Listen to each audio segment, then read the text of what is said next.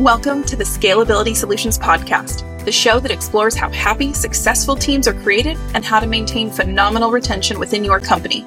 Join us for stories, insights, and client spotlights brought to you by Scalability Solutions, a team who believes you can love going to work every day.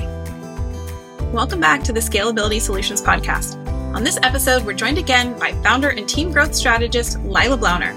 And today, she and I are talking all about very costly and very painful hiring mistakes. Maybe you've experienced some of these things. Whether it's relying too much on the resume, hiring out of desperation, or not really knowing what you need in the position to begin with, these are critical mistakes you don't want to make. So today, Lila is sharing all about what you can do instead and some of the key ingredients to really make sure you are avoiding these painful and costly hiring mistakes. Stick around. Lila, welcome back to the podcast. How are you today? I'm well. Really glad to be back.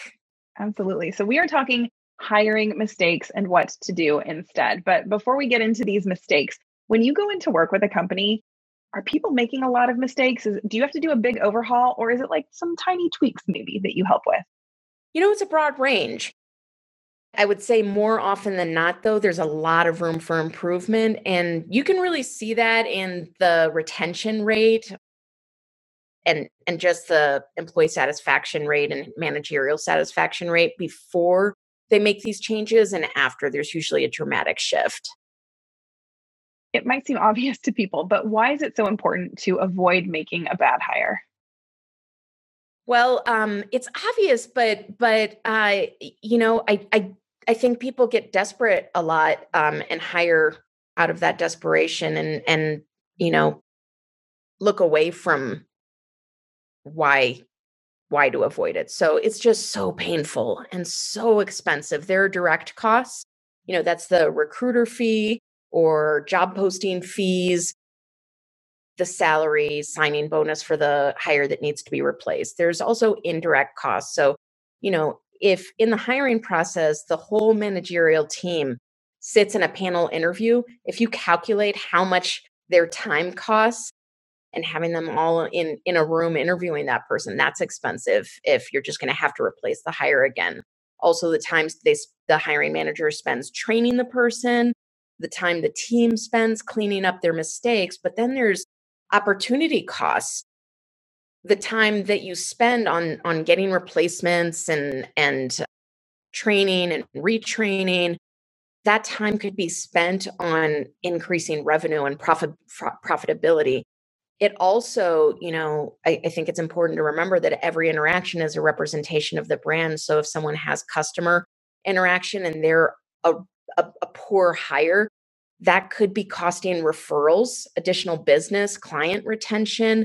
And then there are the intangibles of reputation and productivity and morale of the rest of the team who's feeling the pain from a hire that's not right. Yeah. So obviously it's important to not hire the wrong person, and therefore you want to hire the right person. And you've been working with companies to make amazing hires for quite a long time. So you've seen a lot of mistakes along the way, but we're going to talk about the top 5 that you tend to see over and over. So what's the first hiring mistake that you want to share about? This is a big one. It's relying on just the resume and the interview or even work samples without actually vetting skills.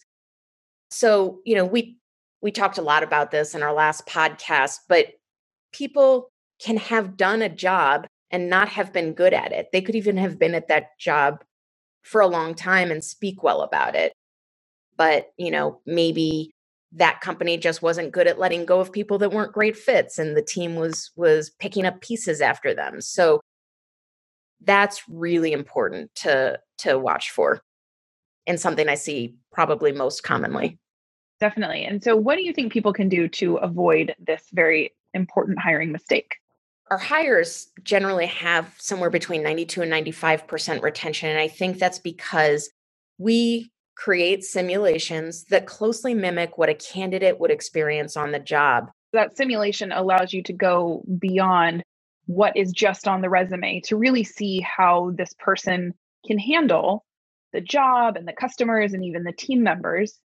But the next hiring mistake is failing to understand who the person really is and still focusing just on what's the resume. So maybe you find out more about what they can do and how they would handle it. But if you're not looking at who this person is truly, that's our next hiring mistake. So why is this a problem in the hiring process? Yeah, someone can be really, really great at the job and not someone you want to spend your day with. And you're spending more time with the people you work with than you are with your own family. So, going beyond just focusing on the experience in the interview is super important.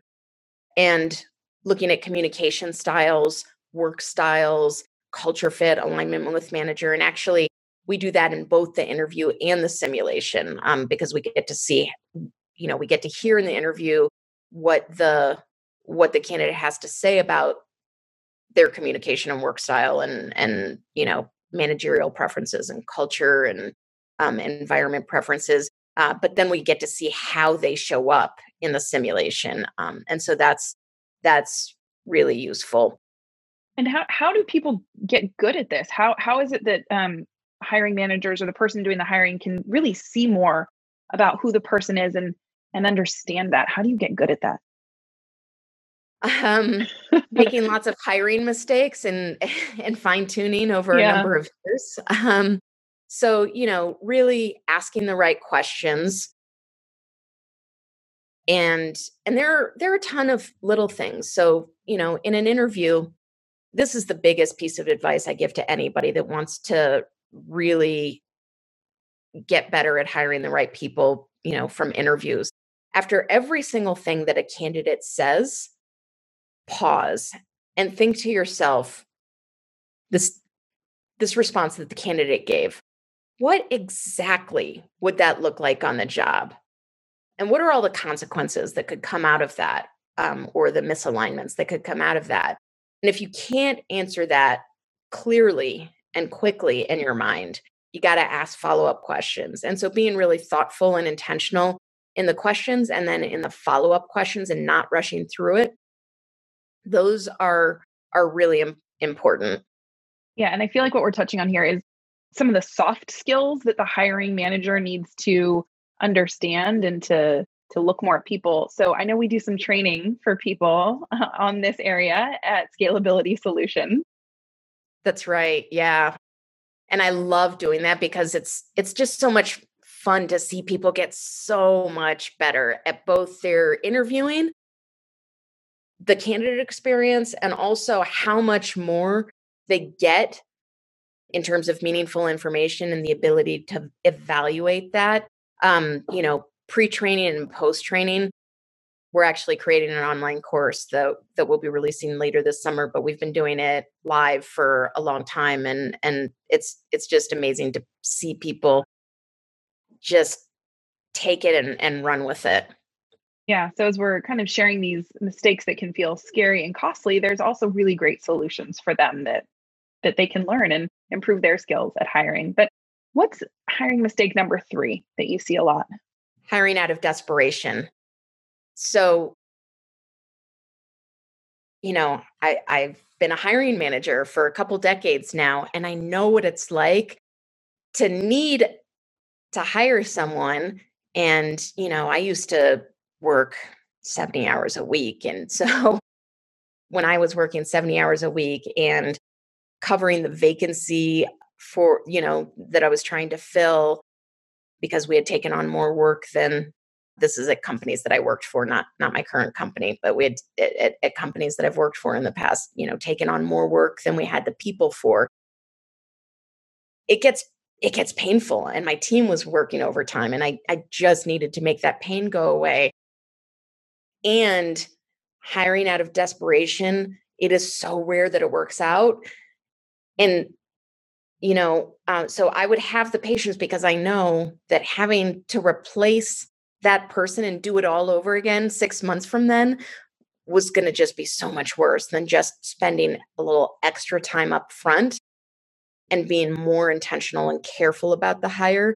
And so that's huge. And it's something that so many people, it's the cross the fingers and hope it works out. And, let's solve an immediate problem, but it makes it so much worse. Right. It's a good short-term solution, but it's not it doesn't end up being a good long-term solution for you. And then you're back to all those additional costs and the headaches, and you're probably covering again when you get rid of that person. And so you're often right back where you started from. So you have to measure twice and cut once. Too. That's right. Exactly. And also if it's not the right person, getting them past the learning curve, my gosh, yeah. It doesn't actually save any time. Then if they're not getting past the learning curve and they're making mistakes, you end up spending a lot more time just on that than you would on some additional hiring.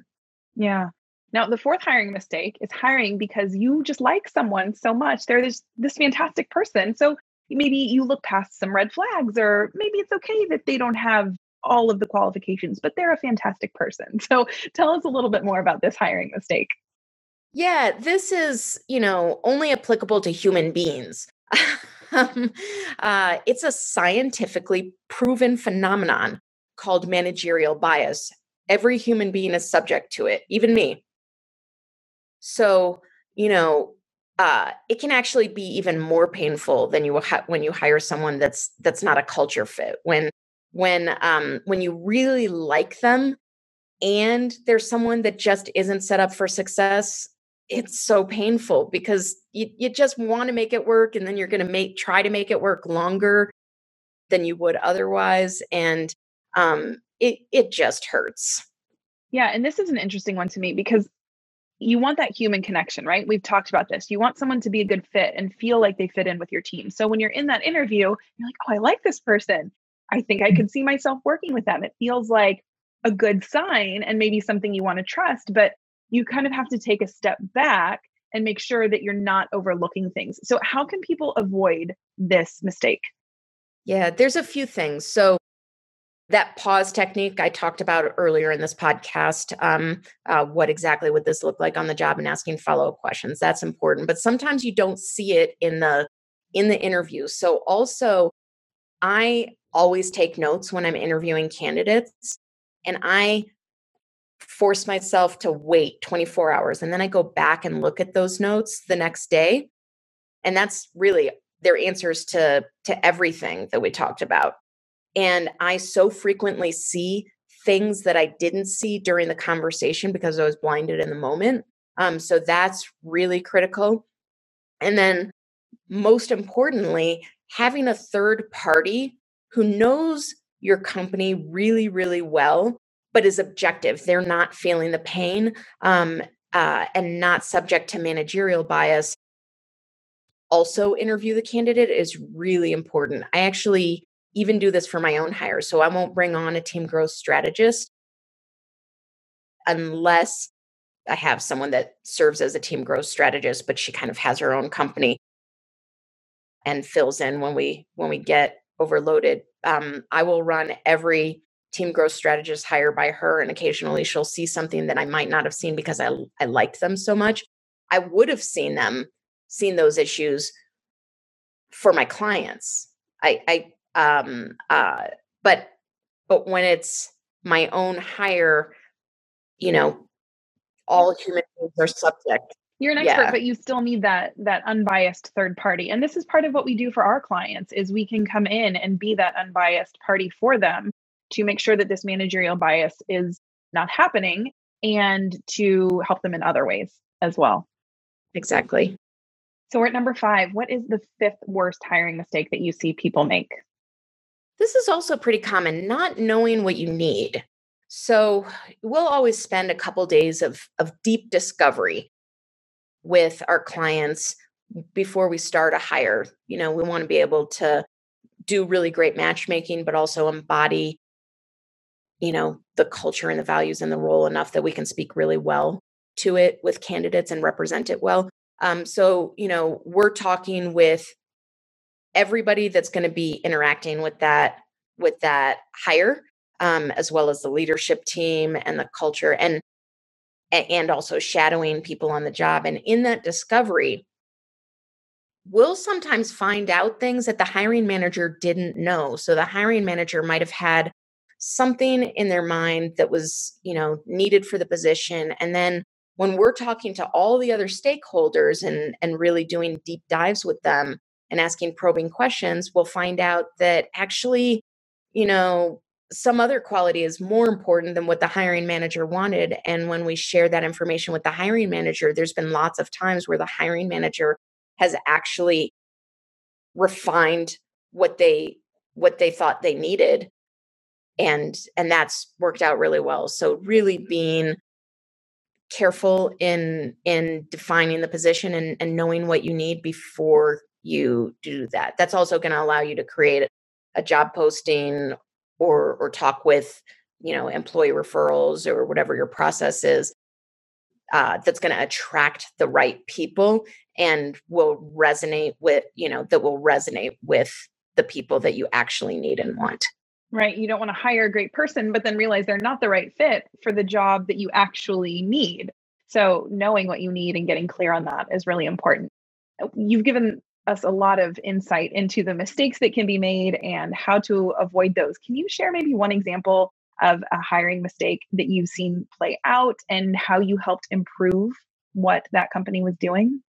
Yeah, I've had a lot, but there's a call center that we worked with, and they are this amazing company, really incredible company with this phenomenal culture and managers that people love working with and for, and they care about their people. So it was weird to me that they were really struggling with retention. It was something like, I can't remember, maybe 50%, 40%, something like that. Something that was higher than average for call centers, but significantly lower than what they wanted. And they weren't doing simulations. And we started working together because they really wanted to do one. And we implemented it. And we kind of did a hybrid where we did the front part of the screening, and then we would send decent candidates over to them and they would run the simulation.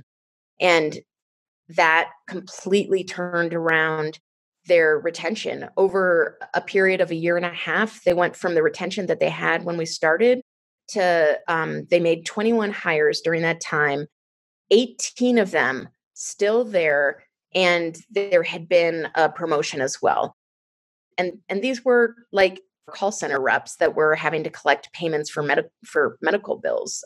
So that's not a position that gets that kind of retention, but the combination of them being a great company and really caring about their people, and also, allowing candidates to try out the job to make sure they would actually enjoy it, and seeing candidates in action to see that they would actually be good at it made all the difference. Absolutely. So we've covered a lot of what not to do and also a bit of what to do to help our listeners out.